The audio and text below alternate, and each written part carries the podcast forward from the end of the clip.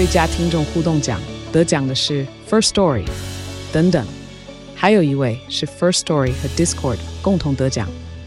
First Story 最新推出的 Discord 整合功能，是为听众管理新标杆，将拥有会员资格的听众自动加入 Discord 群组。这不仅减少创作者的负担，也为听众带来丰富的互动体验，获得全台 Podcaster 一致肯定。体验这个惊人的功能，立刻点击叙述栏链接，让你与听众互动更上层楼。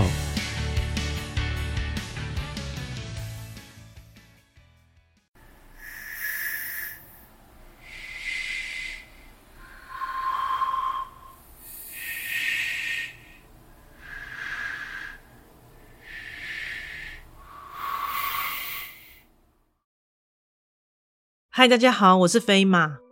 黑色猫叫声开启了会员赞助喽，感谢听众们的支持与鼓励。飞马将会努力讲述更多的故事。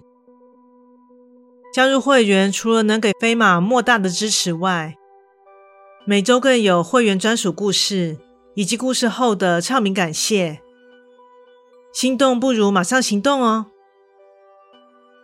听众们多少有在日常生活中经历到有人自远方呼唤自己的经验吧？若对方是熟人还好，倘若是不认识的人或是不知名的对象，肯定会让人感到十分奇怪。现在就来听这则故事：怪谈故事《远方的叫唤》。我每天下班都习惯去遛狗，不论是晴天还是下雨，这总是我每天固定的行程。所以每当回到家中，稍作休息并用过晚餐后，家中的狗狗都会惯性的坐在门口，期待着这让它雀跃不已的例行公事。当然，我也是不会让其失望的。至于遛狗的地点，是我所住区域的后山，那里设有宽敞的步道，供附近的居民漫步运动。加上那里风景优美，空气清新，除了可以增进和宠物的感情外，也可以沉淀心情，净化一天的烦躁和忧虑。所以，与其说是例行公事，倒不如说是一种享受了。但由于今天加班，我比平时到家的时间晚了一些。在带着狗狗出门的时候，已经十点半左右了。心想这次就只外出半小时吧，于是还是出了门。当我抵达步道，发现此时来往的人潮比平时少了许多，但当下并无多想，还是踏上了例行的道路。由于今天经历的烦心事比较多，走着走着便放了空。当我回过神来，发现自己正处在一处不甚熟悉的地区，但此时的我却感到十分的诡异。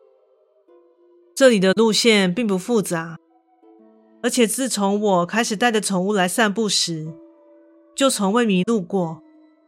怎么今天会这么出神？走到了一处如此陌生的地方啊！看来得赶快回去才行。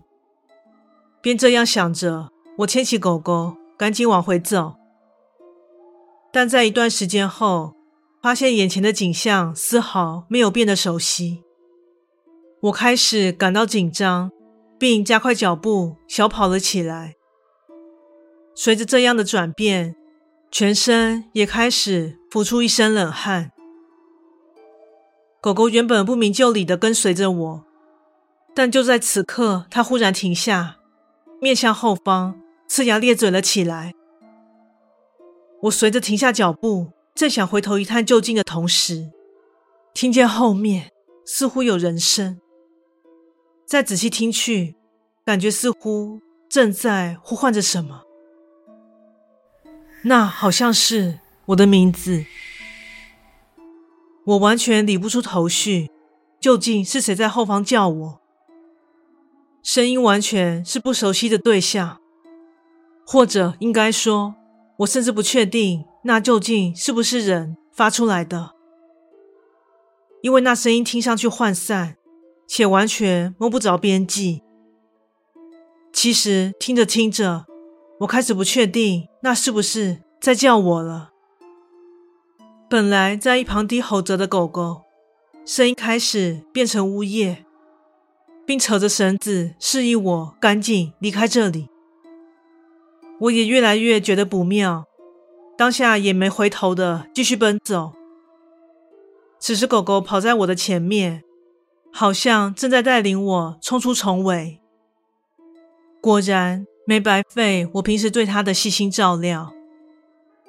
接着再拐了一个弯道，终于看到了熟悉的十字路口。这时我终于放下心中的大石头。拥抱起在一旁气喘吁吁的狗狗，要不是因为它，我可能就有去无回了呢。有惊无险的回到家中，才发现此时已经过了深夜十二点。原来已经过了这么长的时间。由于明天还要上班，于是便赶紧睡觉了。之后有跟邻居聊起我的经历。由于对方居住的久，便说起之前发生过的一件往事。很久以前，一位单亲妈妈带着年幼的女儿也居住在这。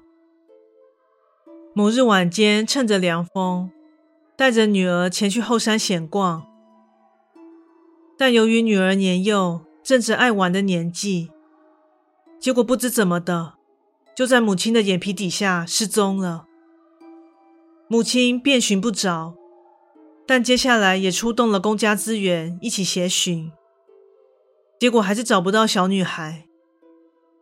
从此，那女孩就失踪了，而母亲就这样每天毫不间断的依旧在山区呼唤着女儿。看来，那母亲至今还没有放弃。在感慨这件沉重悲剧的同时，在邻居的告诫下，也决定不再接近深夜时前去山区遛狗了。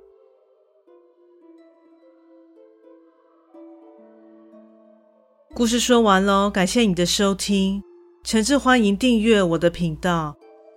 若身边有喜欢悬疑惊悚类故事的朋友，也欢迎将本频道推荐给他们。飞马目前经营的平台有 Podcast、YouTube、Facebook 以及 IG，诚挚希望大家前往以上平台搜寻“黑色猫叫声”，并帮我订阅及追踪哦。最后再次感谢你的支持，那我们下次再见。